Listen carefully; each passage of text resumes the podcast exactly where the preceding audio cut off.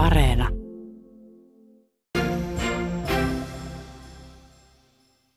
Margit Alasalmi toimitti Yle Uutiset. Kello on kaksi minuuttia yli 14.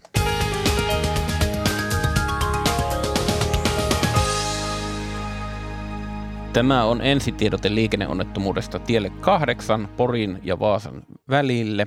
Poriin ja tarkempi paikka välillä Luotsimäen liittymä Hyveelä. Siis Kasitie Porissa Luotsimäen liittymän ja Hyvelän välissä ensitiedote liikenneonnettomuudesta.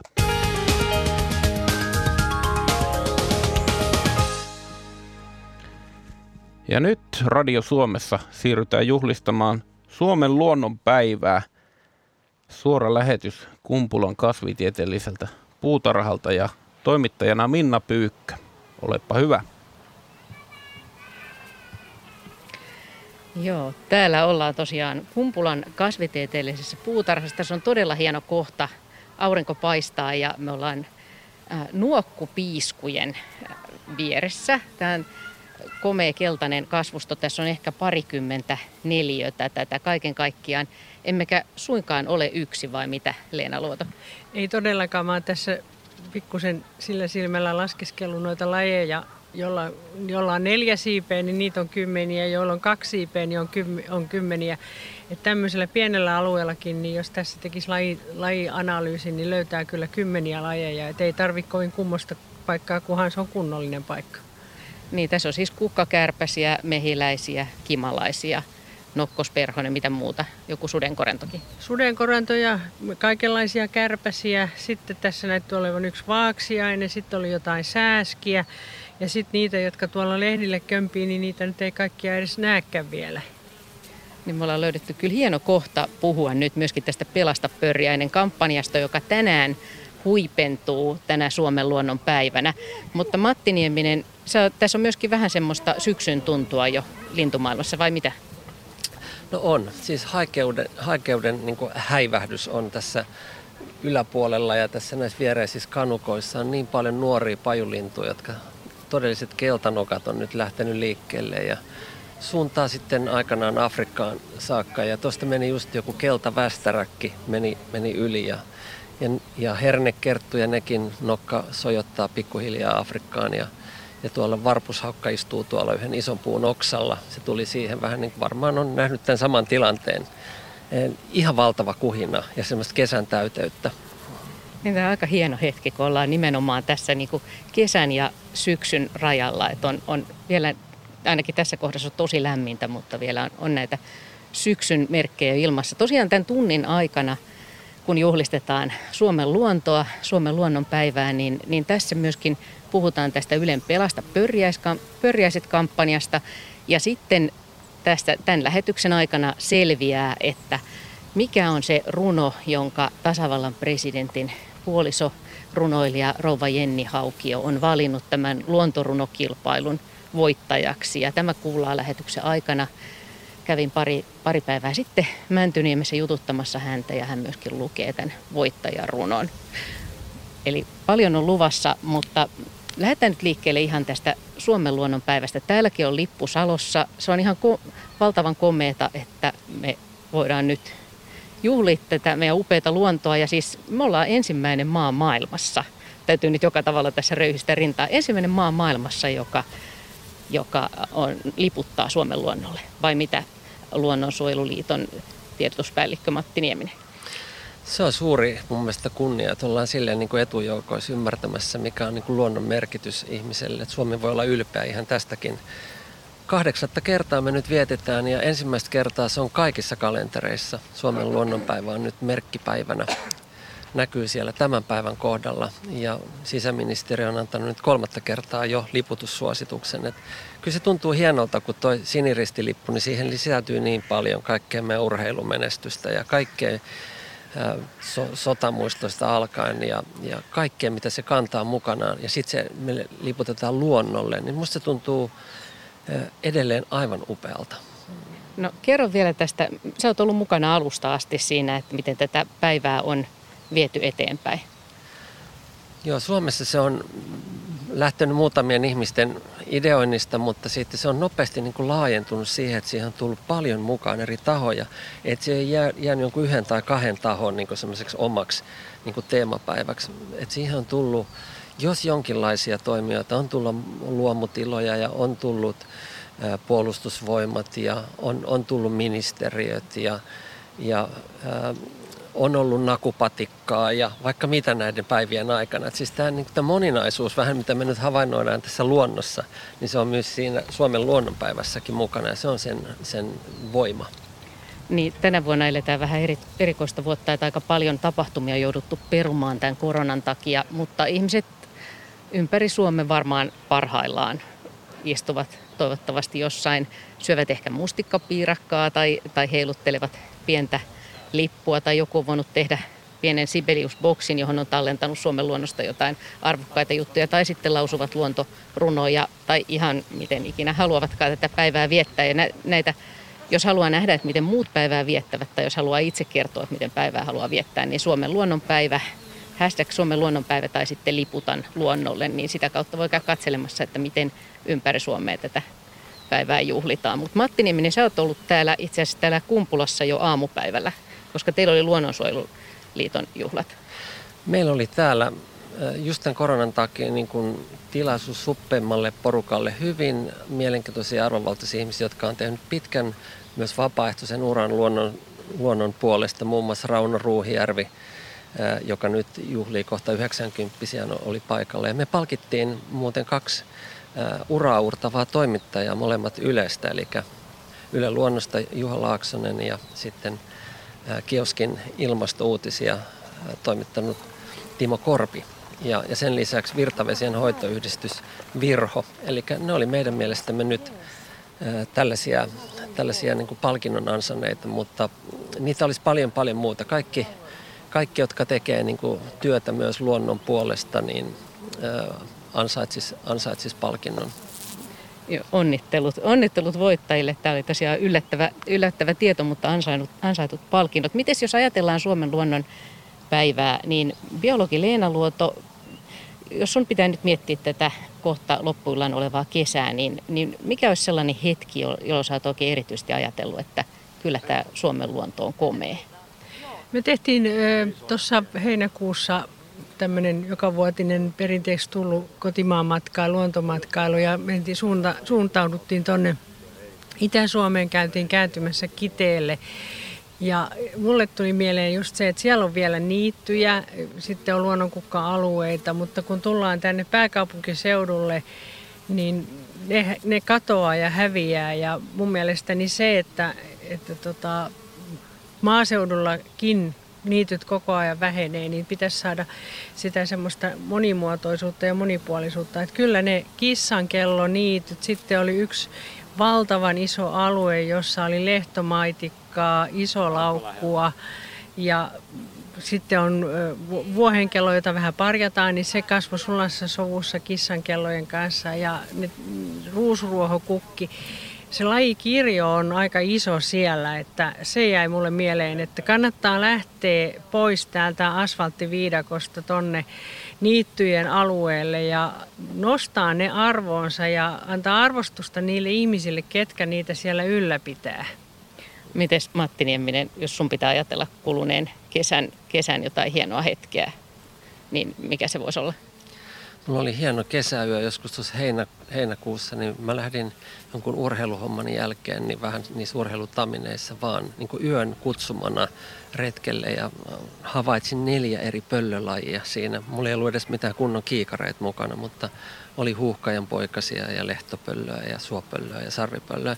Se oli semmoinen, niin kuin, tuli semmoista vähän niin kuin kesän taikaa ja, ja sitten ehkä ihan tuoreimpana, niin mä meidän pihapiirin tuntumassa kyykin mustikka pensaiden juurelle. Se niin hullaannuin. Se oli ainoa kerta, kun me unohdin kokonaan hyttyset, jotka, jotka niin piinas, mutta se, se, semmoinen marjahulluus iski muhunkin ja nyt on pakkasessa.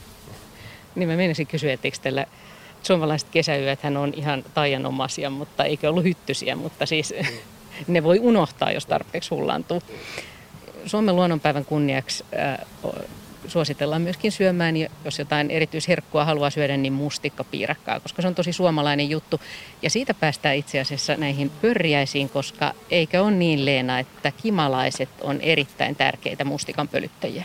Joo, mustikka kasvaa metsässä ja kimalainen on metsässä. Sinne harvemmin kesymehiläiset eksyy. Ja sitten toinen, että mustikathan kukkii aika aikaisin keväällä, jolloin on viileitä ja lentokyky ei ole kaikilla ihan paras mahdollinen. Ja toki ei ole esimerkiksi kaikkia lajeja vielä tullut joko talvehtimasta koteloistaan kuoriutunut tai sitten tullut tuulien mukana, niin kuin osa kukkakärpäsistä. Et kimalaiset on meillä täällä pysyvää kantaa ja jos se kuningatar on aikaisin saanut sen jälkikasvunsa, niin ne levittäytyy kyllä sitten se metsä. Ja nyt täytyy sanoa sellainen asia, että viime talvenahan paikkapaikoin oli paljon myyriä, ja my, metsämyyrät tekee koloja, niin, niin eh, vaikka ne on kiusallisia monella tavalla metsämyyrät ihmisen kannalta, niin nyt kimalaiset on ilmeisesti löytäneet sit aika hyvin hyviä pesäkoloja, koska ne sai sen jälkikasvunsa. Ja jos ihmiset katselee pihoillaan kimalaisia, niin näkee sen ison pullean kuningattaren, mutta aika pian tuli niitä pieniä ahkeria työläisiä. Ja se kertoo siitä, että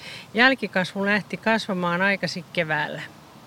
Niin nyt eletään tätä aikaa, kun, äh, kun kohta siirrytään syksyn puolelle ja kimalaisetkin siis äh, siirtyvät talven viettoon tai, tai vain pieni osa niistä itse asiassa. Joo, kimalaisista talvehtii vaan kuningattaret, ne muut, muut niiden niin kuin parhaimmillaan ennen päivämäärä alkaa mennä kohta umpeen ja, ja osa varmaan on jo kimalaisistakin vetänyt viimeisiään, koska niin on aika rajallinen se elä, elinaika. Ja sen takia, jos on lämpimiä päiviä, niin onkin oleellista, että sitä löytyy sitä ravintoa vielä. Että tässä kun me katsellaan tätä kukkamerta tässä, niin tässä on kimalaisilla vielä on näköjään pesässä jälkikasvua, koska osalla on siitepölylasti jaloissaan. Niin siitä sen tietää, jos, jos ne vie siitepölyä, että ne vie niitä nimenomaan niille poikasille. Kyllä, että keväällä kun näkee sen ison pulleen kuningattaren, niin, niin se ensiksi tankkaa itsensä ihan kunnon kuntoon, tarvii mettä ja siitepölyä, että voimaruokaa. Ja, ja sitten kun näkee sen niin, että sillä alkaa olla niissä takajaloissa siitepölyä, niin se kertoo, että ahaa, nyt on pesäkolo löytynyt ja jälkikasvu pitää ruokkia.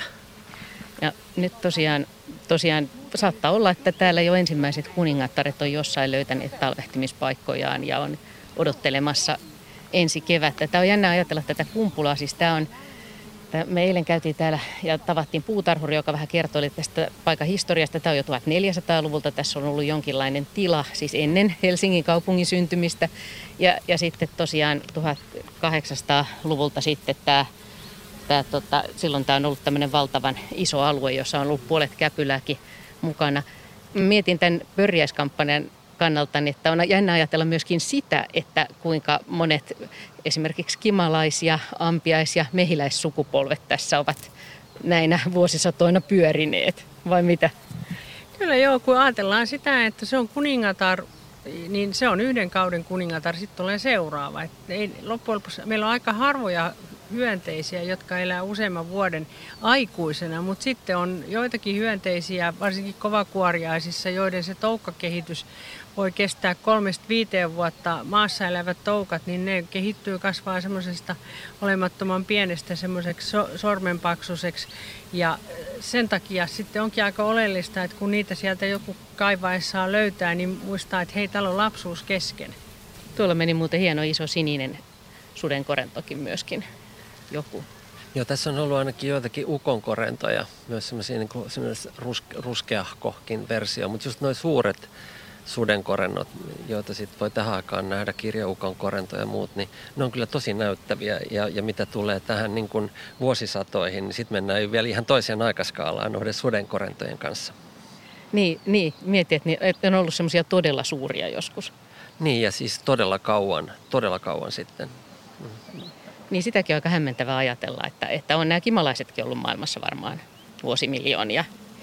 Ja, ja, ja koko tietenkin tämä ajatus siitä, että kukkakasvit on kehittynyt pölyttäjien takia ja tässä me saadaan sitten seurata vieressä. Tässä muuten näkee hyvin sen, kun me ollaan siis täällä puutarhassa ja täällä on, me ollaan Pohjois-Amerikan osastolla, nyt kun tänne on maantieteellisesti istutettu näitä erilaisia kasveja, niin tuossa meidän vieressä on joku ihan punainen kukka, niin näkee sen, että siihen ei pölyttäjiä mene, koska suomalaiset pölyttäjät ei oikeastaan tämmöistä joulunpunasta kukkaa niinkään havaitse. Ei ole, tässähän on aika monta tai muutama väri. Tuossahan tota, aika mielenkiintoisia. Meillähän on Suomessa huippukimalaistutkijoita.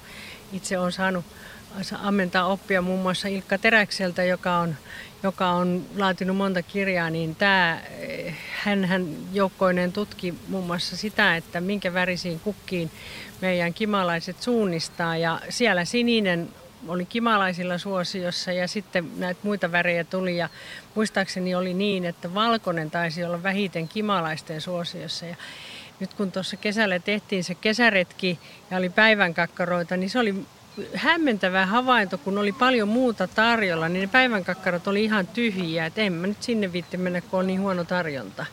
Ja keltainen on varmaan aika monelle pölyttäjälle myöskin mieluinen väri.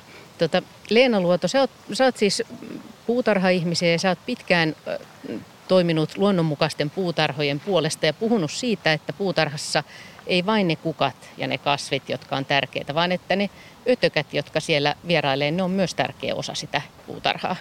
Kyllä joo, kokonaisuus. Ja nyt kun tuossa katellaan tuota kanukkaa, niin, niin tota, noin Nitin mainitsemat linnut, niin ei ne niitä marjoja popsi, vaan ne syö proteiiniruokaa, josta, jota parhaimmillaan on noin kirvat. Ja moni ei tule ajatelleeksi, että eihän toi pensas tuossa nyt niistä kirvoista kääkähdä eikä kuole mihinkään. Mm.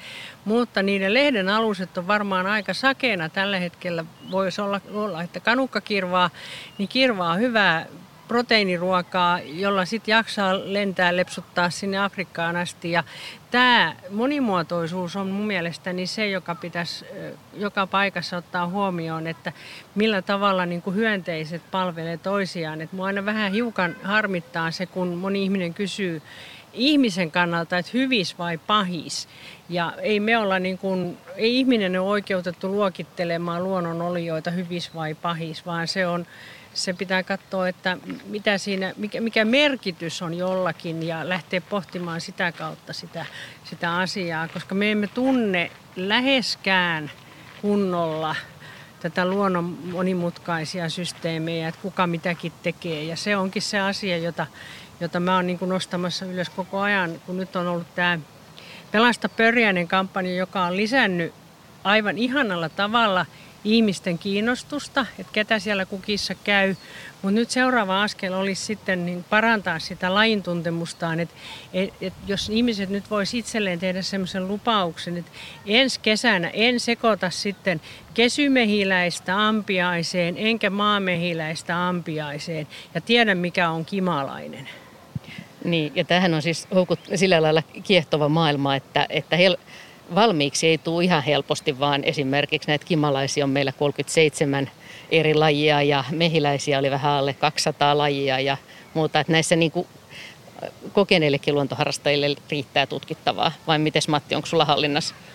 No ei ole kyllä tuolla tarkkuudella, että perhosiima on kyllä niin kuin harrastanut lintujen lisäksi niin kuin silleen todella tietoisen aktiivisesti, mutta kyllä siinä lajin tuntemuksella on niin merkityksensä, että tekee, se on niin se järjestelmä, jonka, jonka niin oppimisella sit ymmärtää niin luontoa paremmin. Ja tuohon mitä niin Leena sanoi sen ajatuksen, että meidän niin tulisi nähdä niin meidän lähiympäristön niin merkitys siinä luonnon monimuotoisuudessa, niin, niin sitten samanaikaisesti nythän on aika moni niin pelkää, että tulee jotain punkkeja pihalle ja sitten pitää vetää ihan matalaksi niin nurtsiksi.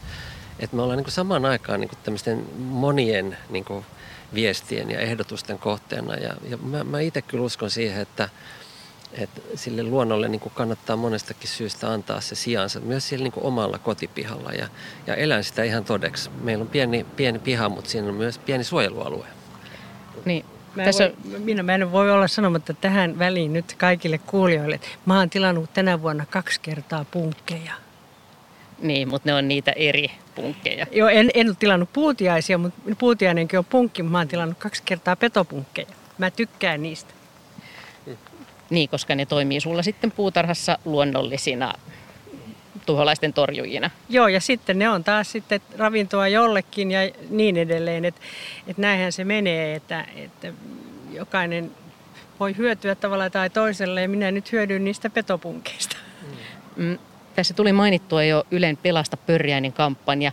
kun katsoo ennen tätä lähetystä, niin 73 744 tekoa on tehty. Ja tosiaan tämän kevään aikana ja kesän aikana ihmisiä on innostettu tekemään tekoja pörjäisten hyväksi, joko tekemään hyönteishotelleja, siihen onkin tosi moni innostunut valtavasti, tai sitten just jättämään osan nurmikosta leikkaamatta, välttämään näitä kasvimyrkkyjä ja istuttamaan tämmöisiä pölyttäjäystävällisiä kasveja, muun muassa näin. Mites Leena, sä oot alusta asti seurannut tätä hommaa, niin eikö se ole, eikö se ole aika hämmästyttävää, että tämä on lähtenyt sellaiseen lentoon? Kyllä mä oon, mä oon todella tyytyväinen. Silloin kun su- aloitettiin suunnittelemaan, niin, niin tota, kyllähän me niin vähän aavisteltiin sitä, mutta kyllä nyt ihmiset on innostuneet ja nyt kun ajatellaan, että miten tästä jatkoo, nyt kun on ne kesäteot tehty, niin nyt voisi kiinnittää huomioon siihen, että minkälaisen talvisuojan mä niille saan, ettei se jo tähän, että kesäkaudella pelastan pörjäisen, pelastakaa se myös talven yli ensi kevääseen, ruokkikaa niitä ensi keväänä ja sitten alkaa taas uusi kierros, että se on ihan, ne tarjoaa kyllä niin kuin puuhaa ihan ympäri vuoden. Mä näitä pörjäistekoja ja hyönteishotelleja on voinut käydä katsomassa tosiaan Twitterissä ja Facebookissa ja Instagramissa ja on ollut kyllä tosi hauska katsella ensinnäkin ihan älyttömän hienoja kuvia kukista ja kaikista kimalaisista ja mehiläisistä. Ja sitten miten erikoisia kummallisia säätöjä ihmiset on tehnyt hyönteishotelleihin, tosi hauskoja ja kekseliäitäkin. Ja joku oli kuvassa, joku antoi ylioppilaslahjaksi ja päiväkodit on tehnyt ja tänään se onkin hyvä idea antaa esimerkiksi, kun tänään monet viettävät ylioppilasjuhlia. Tai sitten oli joku, jokukin äänitti siinä, oli semmoinen sokeapoika, joka kertoi, että hän äänittää tässä hyönteishotellin äärellä. Eli, eli aika, aika kekseliäitä konsteja. Mulla on ainakin semmoinen olo, että tämä luonnon monimuotoisuus aletaan vähitellen ymmärtää yhä paremmin. Joo, ja sitten se ei ole niin jonkun semmoisen suppeamman porukan semmoista luonnonharrastustoimintaa, vaan nyt tulee niin uusia ihmisiä. Tänäänkin palkittu äh, toimittaja Juha Laaksonen just tuossa sanoi palkintosylissä, että on niin ollut vaikuttunut siitä, kuinka on ollut niin monenlaisia semmoisia vähän niin kuin äijätyyppejä tullut vastaan. Ja se tekeminen, niin kuin, että sitten tehdään, nyt touhutaan, niin se, samoin kuin se miljoona linnunpönttöä, niin nämä on tuonut niin kuin hienoja uusia tulokulmia, jotka laajentaa, että se ei ole vain niin harrastuneiden asiaa, vaan tämä on niin kaikille mahis. Että siinä Yle on kyllä tehnyt hyvää duunia. Äh, ja ehkä tota, mm, niin, ky- kyllä, kyllä. Ja sitä mä mietin ehkä, että, että tässä monimuotoisuudessa on se positiivinen puoli, kun ajatellaan moniin maailman uhkiin, että, että se monimuotoisuus rakentuu kuitenkin ihan paikallisesti. Että sä voit kuitenkin vaikuttaa aika paljon siihen, että minkälainen sun lähellä oleva monimuotoisuus on. Että kun joku ajattelee, että onko sillä mitään väliä, jos mä istutan jonkun kukan tai muuta, niin, niin sillähän on. Joo, siis ei semmoista tekoa ole. Joko niin, että ei tee jotain tuhoavaa, jos ei pysty tekemään rakentavaa, mutta tekee, siis joku jättää tekemättä jotakin, joka on haitallista tai sitten tekee edistävää, mutta kaikki, kaikki voivat vaikuttaa. Ja se, mikä minusta tässä on niin kuin aivan uskomatonta, kun monihan valittaa harrastusten kalleutta, niin, niin tämmöinen luontoon tutustuminen – ja sinne pääseminen, niin se on aika halpa harrastus. Se ei ole välineurheilua, siinä saa olla kauniilla, kauniissa säässä, mutta jos sattuu esimerkiksi vähän huonompi sää, niin sitten voi katella kasveja. Eli harrastuksena luontoon tutustuminen on halpa harrastus ja siinä tulee sitten näitä monia muita hyötyjä oheen kyllä mä näen, että ei, ei oikeastaan sellaista aluetta ole, jossa ei voisi harrastaa. Kynnys on matala, eikä tarvii sitten olla niin, että oi kauheita, en mä kehtaa, kun mä en tunne. Mä voin sanoa näin, että en mäkään tunne, kuin ihan murto-osaan. Mm, se onkin hyvä huomio Suomen luonnonpäivänä. Joo, ja sitten sen on huomannut, että kun on näitä tämmöisiä ikään kuin yksinkertaistettuja haasteita, vaikka sata lintulajia, niin siitä on tullut tosi, tosi suosittua, että, että kyllä myös niin kuin se että se haaste on sopivan kokonen, niin nyt jotenkin tuntuu, että kaikessa niin kuin kaameudessaan tämä koronapandemia, niin se on tuonut myös niin kuin tämän luonnon ja lähiluonnon. Ja varmaan aika moni on alkanut nyt sit harrastaa luontoa. Että semmoinen tuntuma mulla on ihan kaveripiiristäkin. Tässä on ihan tutkimustietoakin tästä, että puolet suomalaisista oli sanonut, että he ovat kevään, koronakevään aikana lisänneet luonnossa liikkumista ja nimenomaan tämä lähiluonnon arvo on noussut arvoon arvaamattomaan, mutta jos suomalaiset ovat kiinnostuneita monimuotoisuudesta, niin ovat myöskin kiinnostuneita runoista. Voiko sanoa, että suomalaiset ovat luontorunokansaa? No kyllä me varmasti voidaan niin sanoa, että Kalevalasta se alkaa jonkun laskutavan mukaan ja, ja sitten siinä on hieno jatkumo, mutta se miten se on nyt niin kuin päivittynyt tähän päivään, niin se on kiinnostavaa. Eli tosiaan tänä vuonna Suomen luonnonpäivän kunniaksi käynnistettiin luontorunokilpailu, johon tasavallan presidentin puoliso, runoilija rouva Jenni Haukio lupautui. Hän on myöskin tämän Suomen luonnonpäivän suojelija, hän lupautui tähän tuomariksi. Ja tämä eteni siis niin, että ihmiset saivat lähettää runojaan ja sitten esiraati yhdistettynä sitten Suomen luonnonpäivän ohjausryhmään, niin valitsi näistä ensin 100 ja sitten 30 ja, ja nämä 30 lopulta sitten lähetettiin Jenni Haukiolle arvioitavaksi. Matti Niemen, sä oot lukenut näitä runoja myöskin läpi, niin miltä, minkälainen fiilis sulle jäi? No se tietenkin se määrä oli niin kuin valtava ja se runsaus niin kuin sen kautta. Et, et, ja se, että niin monenlaisia niin kuin näkökulmia, semmoista niin kuin klassista luontokuvastoakin paljon, mutta myös ollaan niin kuin ihan urbaanissa lu, lähiluonnossa uusin sanoin. Ja sitten, että myös lapset on mukana, niin sekin, sekin oli jotenkin kiinnostavaa ja ihan pohjois-saamen kieleen asti. Mä kans juttelin näiden esiraatilaisten kanssa, niin semmoisia havaintoja tuli ainakin, että yllättävän paljon minä muodossa, että ihmiset on kokenut yllättävän paljon semmoista ei paperinmakusta, vaan aitoa kokemista. Ja sitten se semmoinen sukupolvien yli kulkeva isovanhempien huoli mahdollisesti. Ja, ja tota, sitten tämä lasten ilo ja sitten semmoinen sulautuminen sinne luonnon osaksi, niin kaikkia näitä ainakin. Joo, ja kyllä monihan selvästi etsii niin ymmärrettävästi luonnosta rauhaa. Että se siellä luonnossa oleminen, niin se, se oli monelle niin kuin sen runon lähtökohta.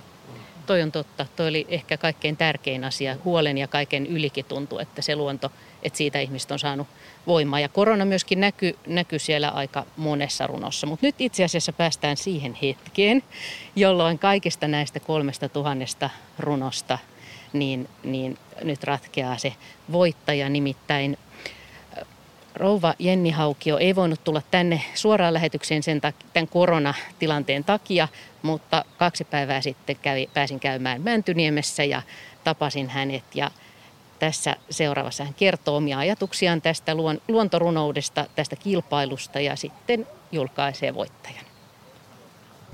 Suomen luonnonpäivää juhlitaan nyt kahdeksatta kertaa ja rouva Jenni Haukio olet ollut tämän luontorunokilpailun suojelijana, joka tänä keväänä järjestettiin. Minkälaiset tunnelmat tästä kilpailusta jäi sulle?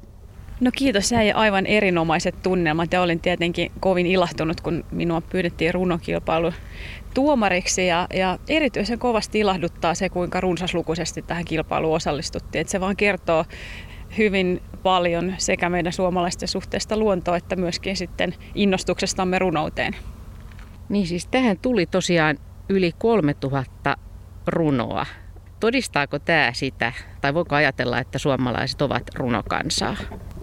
Joo, todellakin osanotto oli tavattoman runsasta ja haluan sydämestäni kiittää niitä kaikkia, jotka innostuivat runojaan lähettämään. Ja, ja tällaisessa kilpailussahan ei periaatteessa ole voittajia eikä häviäjiä, vaan, vaan jokainen on tasa-arvoinen teksteineen, mutta mitä se sitten kertoo, niin kyllähän se kertoo siitä, että meillä suomalaisilla on aivan erityinen luontosuhde ja myöskin sitten, että me olemme, olemme myöskin runokansaa, että haluamme kirjoittaa itse ja sitten myöskin lukea ja nauttia runouden sanomasta.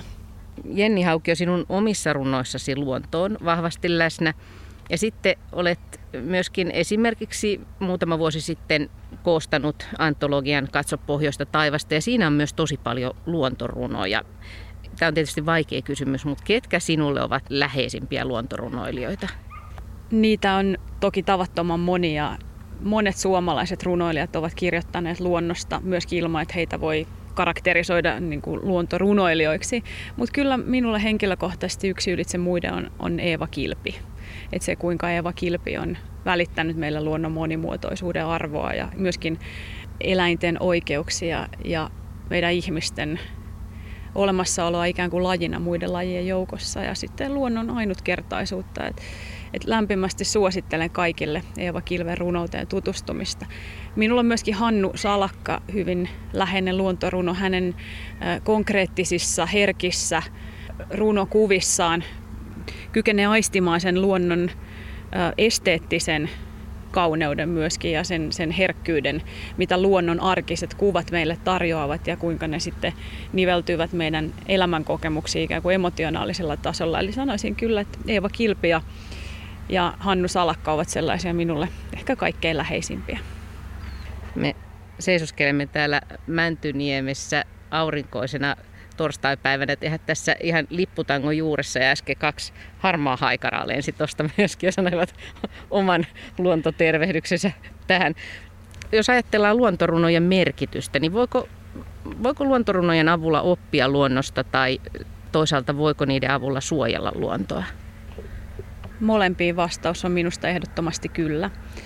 Eli voi oppia luonnosta ihan, ihan lajikirjostakin ja ihan eläinten ja kasvien tyypillisistä ominaisuuksista. Voi oppia paljon uutta ja myöskin sitten oivaltaa ja havaita se konkreettisesti, mikä on sen luonnon merkitys meidän koko elämän olemassaolollemme. Eli siinä mielessä runot voivat suojella luontoa, koska ne herättelevät meitä ymmärtämään sen luonnon, luonnon arvon ja, ja sen suojelemisen välttämättömyyden. Eli kyllä, kyllä näin voidaan todeta. Siirrytään sitten tähän tämänvuotiseen luontorunokilpailuun. Yli 3000 runoa, sehän on valtava määrä. Minkälaisin perustein lähdit sitten valitsemaan tätä voittajarunoa? Tosiaan tässähän meillä oli esiraati, joka, joka seuloi näistä 3030 runoa, joista sitten minulla oli etuoikeus saada valita tämä voittajaruno. Haluan korostaa, että nämä kaikki runot olivat tasa-arvoisia, jotka lähetettiin kilpailuun ja kuka tahansa niistä olisi periaatteessa voinut seuloutua ja valikoitua voittajaksi ja, ja edelleenkin kiitokset kaikille, jotka kirjoititte. Mutta miltä pohjalta sitten lähdin valitsemaan voittajaa, niin ensisijainen kriteeri toki oli hakea hyvää runoa runotekstin kriteerien näkökulmasta, mutta sitten myöskin sellaista runoa, joka olisi sopivalla tavalla helposti lähestyttävä ja samaistuttava mahdollisimman monelle luonnon ystävälle. Eli, eli halusin hakea sellaista tekstiä, joka puhuttelisi ja koskettaisi mahdollisimman monia meistä. No sitten päästään tähän jännittävään ratkaisuvaiheeseen, eli voittajarunoon. Mikä se on ja, ja voitko lukea sen? Kyllä, eli voittajaruno on Veera Viidon runo näillä silmillä. Ja luen nyt teille tässä sen runon kokonaisuudessaan. Näillä silmillä ei enää näe hyvin lähelle. On otettava etäisyyttä ihmisiin, asioihin, ajatuksiinsa. Katsottava kauempaa metsän reunaa, kaislikkoa, vuoden aikaa, joka vaihtuu, muuttuu ja katoaa, etiäistä, joka toistuu ja pelottaa. On nähtävä uudelleen unet, joita ei voi unohtaa. On hyväksyttävä haalistuminen, hitaus, herpaantuminen ja verhot, miten kaikki laskeutuu. Anna meille, anna meille vielä edes yksi maisema. Se, missä usva kiirii pitkin järven selkää. Ja laiturin kaiteella varhainen lokki odottaa kalastajan paluuta. Ja minkä takia just, juuri tämä runo kosketti sinua, Jenni Haukio? Tämä runo tuo hyvin esiin sitä, kuinka ihminen ikään kuin asemoi oman elämänkaarensa eri vaiheet hyvin kiinteästi luontoon. Ja tämä myöskin välittää sellaista eräänlaista suhteellisuuden tajua meille ihmisille tästä omasta olemisestamme myöskin, eli olemme vain osa hyvin, hyvin suurta kokonaisuutta, hyvin pieni osanen siinä.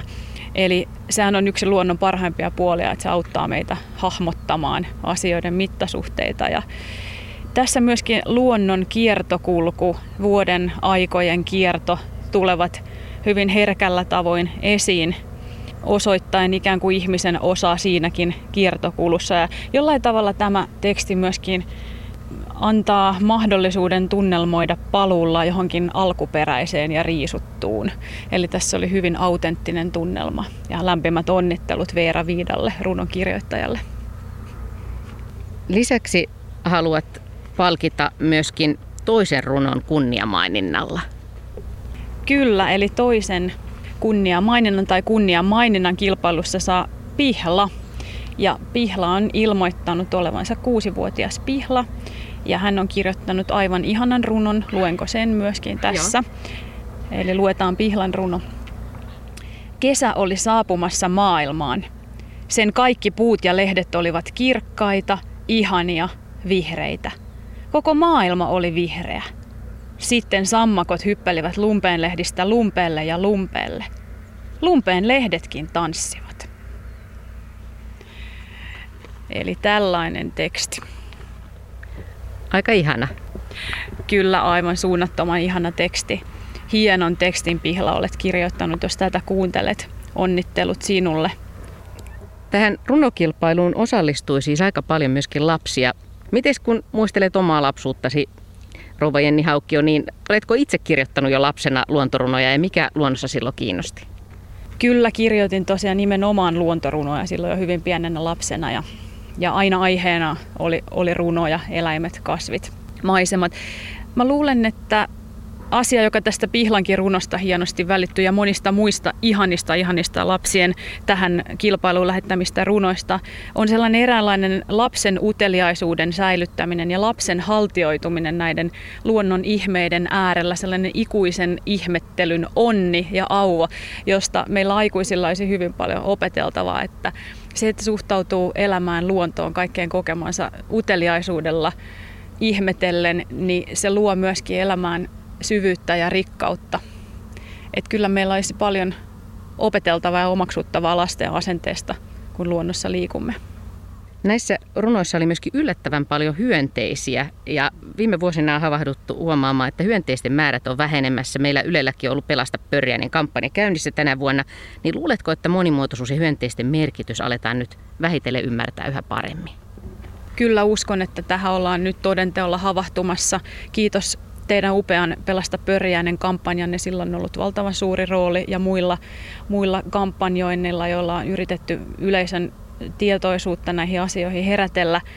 Mä luulen, että ihmiset ovat ihan arjessaan liikkuessaan ulkona havainneet, että yksinkertaisesti hyönteisiä ei enää näy niin paljon, mihin ollaan totuttu. Että se, on, se on ihan huomattu ja havaittu omakohtaisesti ja sitten kun, kun törmätään näihin kampanjoihin, niin sille tulee myös konkreettista pohjaa sille omalle havainnolle, että, että uskon ja toivon lämpimästi, että, että yhä enemmän kiinnitetään huomiota tähän hyönteisten katoon, joka on tietenkin globaali ilmiö. Jenni Hauke, olet kirjoittanut ja ottanut kantaa pölyttäjien puolesta, niin oletko tai oletteko täällä Mäntyniemessä ehtineet tehdä tänä vuonna myös konkreettisia tekoja pörjäisten suojelemiseksi?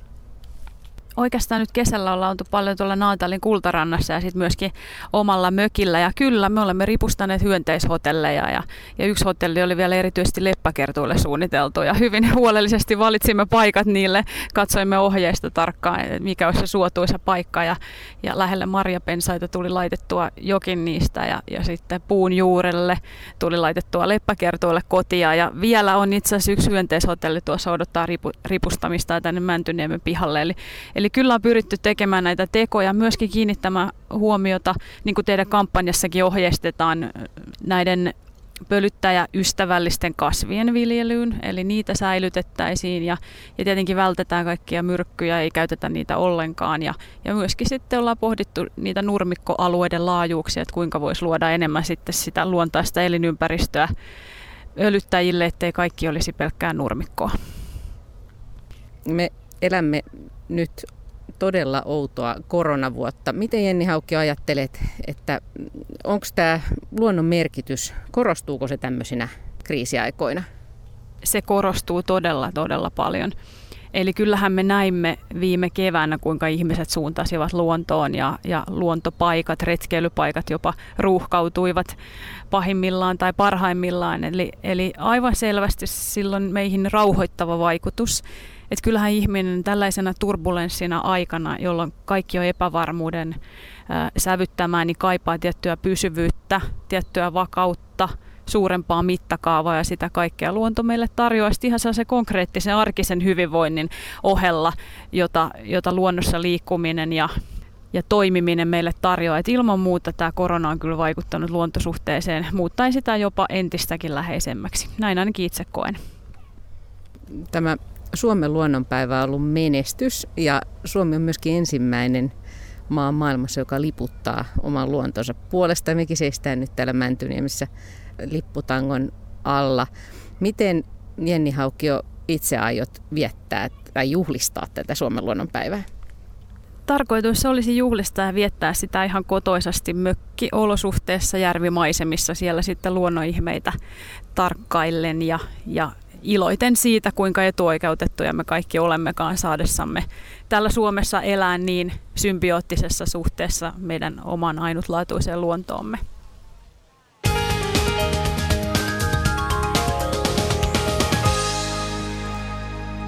Tähän väliin liikennetiedote tie 8 Pori, tarkempi paikka välillä Luotsimäen liittymä Hyvelä. Onnettomuus, onnettomuuspaikan pelastus- ja raivaustyöt käynnissä ja tie on suljettu liikenteeltä. Siis tie 8 Porin ja Vaasan välillä, Porissa Luotsimäen liittymän ja Hyvelän välissä. Onnettomuuspaikan pelastus- ja raivaustyöt käynnissä ja tie on suljettu liikenteeltä.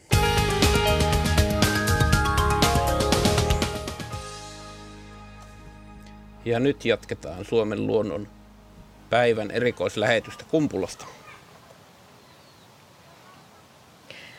Ja täällä ollaan tosiaan Kumpulan kasvitieteellisessä puutarhassa aikamoisen pörinän keskellä, niin kuin sopii, kun puhutaan tästä pörjäiskampanjasta. Ja juuri äsken kuulimme siis, kun tasavallan presidentin puoliso, runoilija Rouva Jenni Haukio julisti tämän runokil- luontorunokilpailun voittajan ja puhui myöskin samalla luonnon puolesta. Hän on myös kirjoittanut ja ja puhunut myöskin pörjäisten puolesta. Mites Matti Nieminen, ja, ja sitten hän on ollut tosiaan myös tässä Suomen luonnonpäivässä suojelijana aivan alusta asti.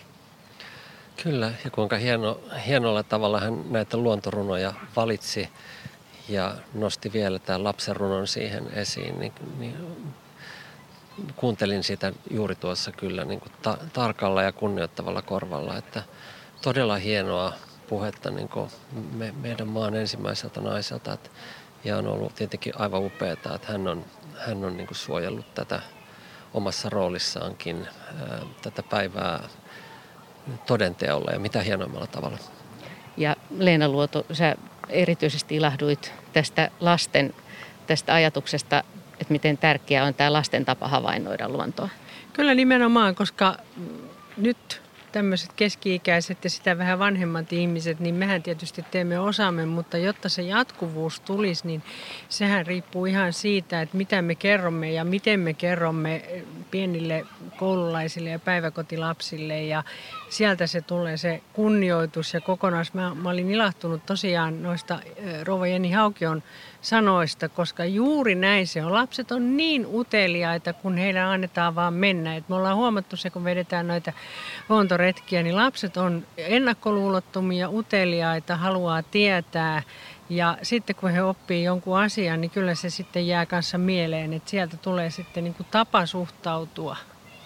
Mutta nyt meillä on itse asiassa puhelu valmiina ja siellä puhelimen päässä pitäisi olla Veera Viita, eli tämä Veera Viita on nimimerkki, eli Aino Kruun ja soittelemme siis Hämeenlinnaan Katumajärven rantaan. Hei ja hyvää Suomen luonnonpäivää. No hei. ja onnittelut, onnittelut tästä, onnittelut tästä runon voitosta. Joo. Tota, mm, kerro vähän tämän runon syntyhistoriasta. No siis, apua, nyt mä oon niin hämmillä, niin mistä aloittaisi. Mä oon aina kirjoittanut kaikenlaista. Enemmän se on ollut sellaista niin puhetta itselleni ja vähän niin kuin omien ajatusten ja tunteiden erittelyä.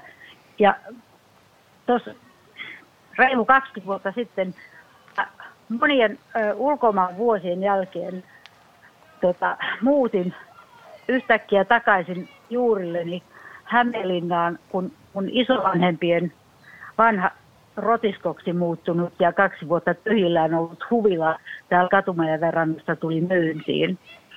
Ja monet ihmettelis, minkä harakan perään sä oikein olet hankkinut. Mä ryhdyin pelastamaan tätä ränstynyttä taloa ja umpeen kasvanutta puutarhaa, täysin vesakoitunutta rantaa. Ja sitten kävi niin, että se pelasti mut. Sellainen viiden vuoden niin kuin, tra- tra- traagisten tapahtumien suma takana. Ja mä huomasin, että kun mä kirjoitan, niin enemmän ja enemmän aloin kirjoittaa luonnosta, että tota, ja siinä oli semmoinen parantava vaikutus. Mun jotenkin, vaikka mä en ollut edes ajatellut, että mulla on joku luontosuhde. Mä olin asunut suurkaupungeissa vaikka kuinka pitkään. Sitten yhtäkkiä mun niin kuin jalat muisti, miltä tuntuu kävellä paljajaloin sammalikossa tai neuvolasten pistelemällä polulla. Tai uida aamussa mä oon ottanut sen velvollisuudeksi, kun asuu kerran ihan järven rannassa, pitää uida aina kun järvi ei ole jäässä tai ei tule rakeita.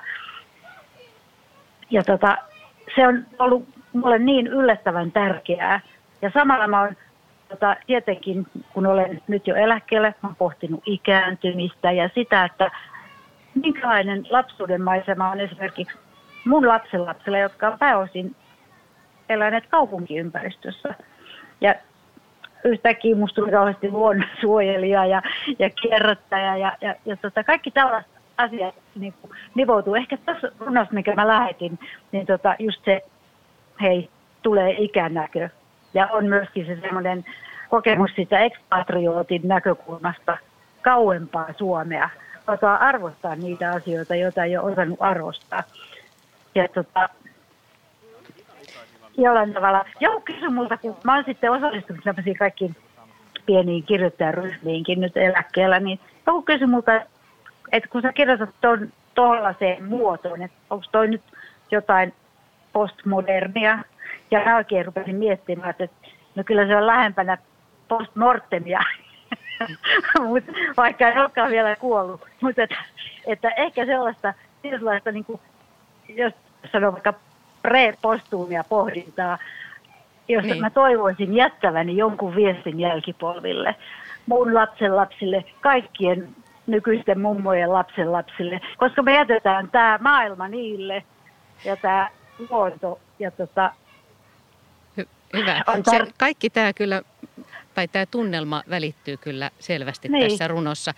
Onnellista Suomen luonnonpäivää ja, ja paljon onnea voiton johdosta myöskin ja hauskaa, hauskaa juhlapäivän jatkoa sinne Kiitos, kiitos sulle, kiitos Yle, Joo. kiitos Jenni Autio.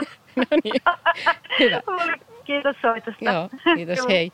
hei. Äh, toi, mikä tässä tuli tässä äskeisessä puhelussakin, niin tämä iän merkitys varmaan, varmaan on hyvin tärkeää, että me katsellaan tätä samaa luontoa eri silmin nuorena ja vanhana. Ja sitten toisaalta myös se puoli, että, että mm, se luonto luo semmoista jatkuvuutta ja sitä tunnelmaa siitä, että, että tämä on toivottavasti jäljellä. Me, sen jälkeen, kun me täältä lähdetään. Täällä puutarhassakin, täällähän on nämä kasvit aika uusia, mutta ehkä tammi tuolla portin juuressa kuulemma saattaa olla jo Ruotsin vallan ajalta.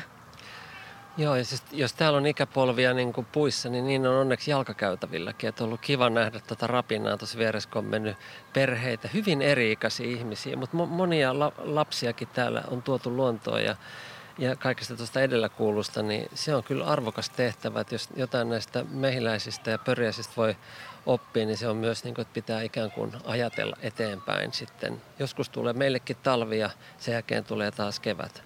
Ja tämä lasten, lasten niin kuin kanssa tässä luonnossa on kyllä hieno oppimismahdollisuus.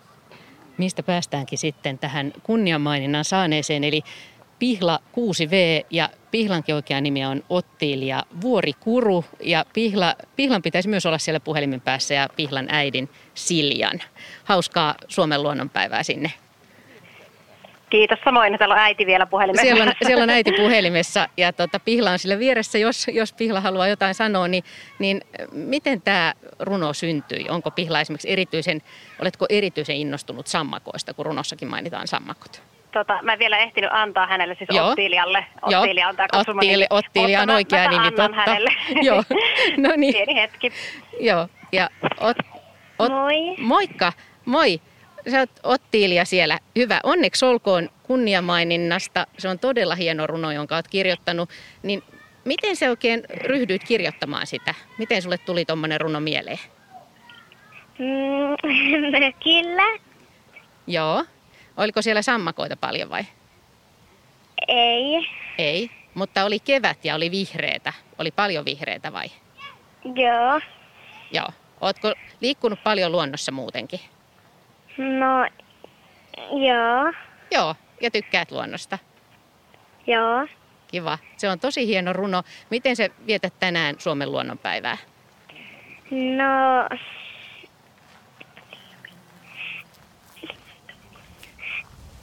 Mm. No, vietät. Vietät, missä vietät? Mm. Mä olin ulkona iskän kanssa. Joo.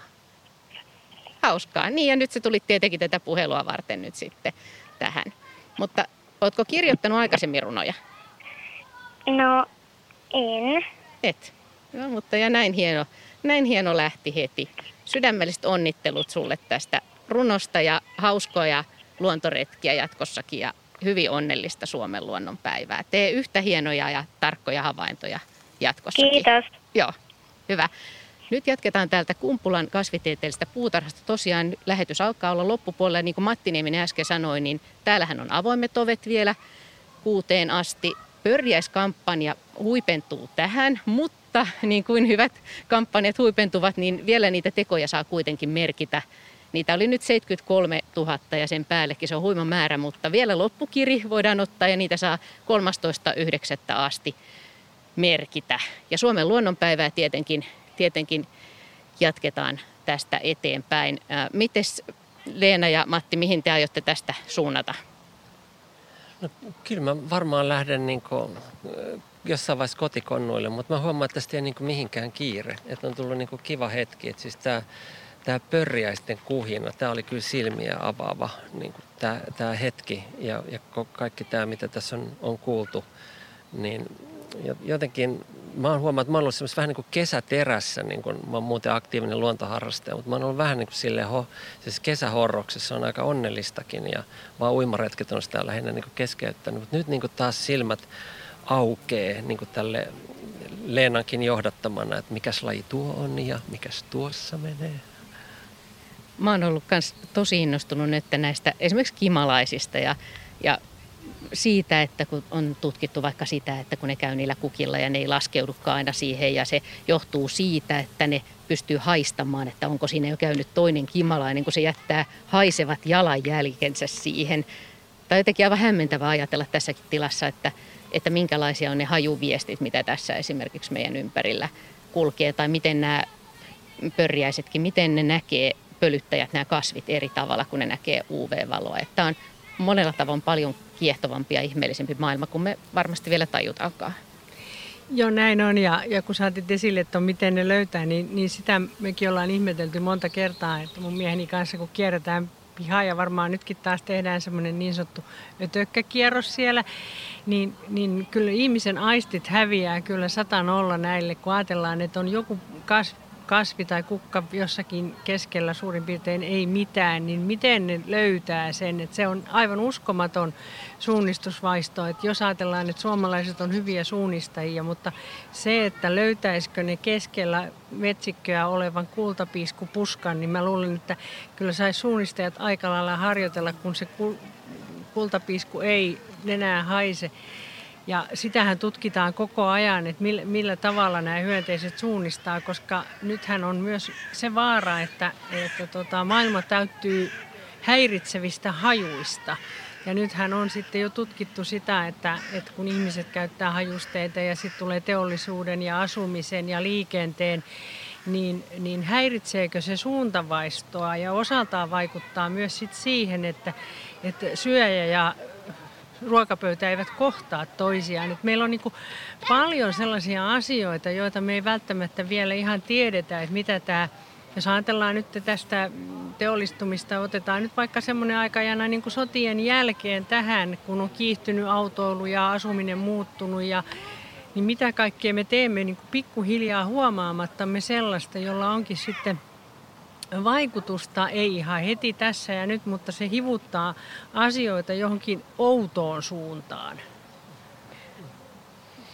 Ja sen, sen vaan niin vielä sanon, kun en ole niin hyönteisasiantuntija kuin Leena on, niin siis ihan myös vaan niin kuin tässä kun on katsonut, me ollaan nyt vajaa tunti oltu tämän näiden keltaisten piiskujen ja kauniin vaaleansinisten asterien niin kuin keskellä tässä, niin että miten paljon koko ajan tässä käy erilaisia et siis mä, mun, tässä silmä poimii koko ajan erilaisia lajeja. Sitten myös nuo perhoset mua on ainakin rohkaissut. Että nokkosperhosiakin on tänä vuonna ollut taas sitä lapsuuden perhosta niin todella paljon. Et myös semmoinen niin tavallaan toiveikaskin olla tulee tässä. Niin ja sehän on hyönteistä, kun puhutaan hyönteiskadosta, niin se on myöskin positiivinen puoli, että jos olosuhteet muuttuu, niin hyönteiset on myös hyviä lisääntymään, jolloin tilanteet, asiat voi myöskin kääntyä positiiviseen suuntaan. Tässä on muuten tosi hauska katsella noita kukkakärpäsiä, jotka on tällaisia lentotaitureita kanssa. Nyt mä haluan sanoa sen, että aika harvana vuonna on kaaliperhosia ollut niin paljon, mutta tonne laskeutui nyt kaaliperhonen. Että moni ajattelee, että mä nyt menetän kaalin ja kauheita näin. Mutta kaaliperhonen on iso perhonen ja sitten se on erittäin hyvä ja helppo linnuille saalis. Ja kaaliperhonen on sen verran iso, että siitä riittää nyt suupalaksi jonkun verran. Et, et vaikka Joo. se kaaliperhonen syö sen, ka, toukka syö sen kaalin, niin kyllä siitä kaaliperhosesta sitten joku syöjä nauttii. Nyt se lähtikin lentämään tästä. Se laskeutui vähäksi aikaa ja lentää nyt tonne vähän tuommoiselle poutapilviselle taivaalle. Ja, ja tosiaan tämä on kyllä hieno hetki. Ja tässä, niin kuin puhuttiinkin jo, niin tämä pysähtyminen on itse asiassa yksi avain. Että, että kun vähän aikaa seisoo paikallaan, niin sitten alkaa nähdä. Samahan sanoo monet luontoäänittäjät, että kun pysähtyy paikalleen, niin, niin voi havaita sellaista, jota ei ikinä havaitse, jos menee liian kovaa. Joo, ja sitten sit mä oon niinku tässä huomannut miettimäni sitä, että kuinka kaukaa nämä on tullut nämä hyönteiset tähän. Että ne on osannut suunnistaa ja mihin ne menee takaisin. Tuleeko ne uudestaan just tähän kohtaan.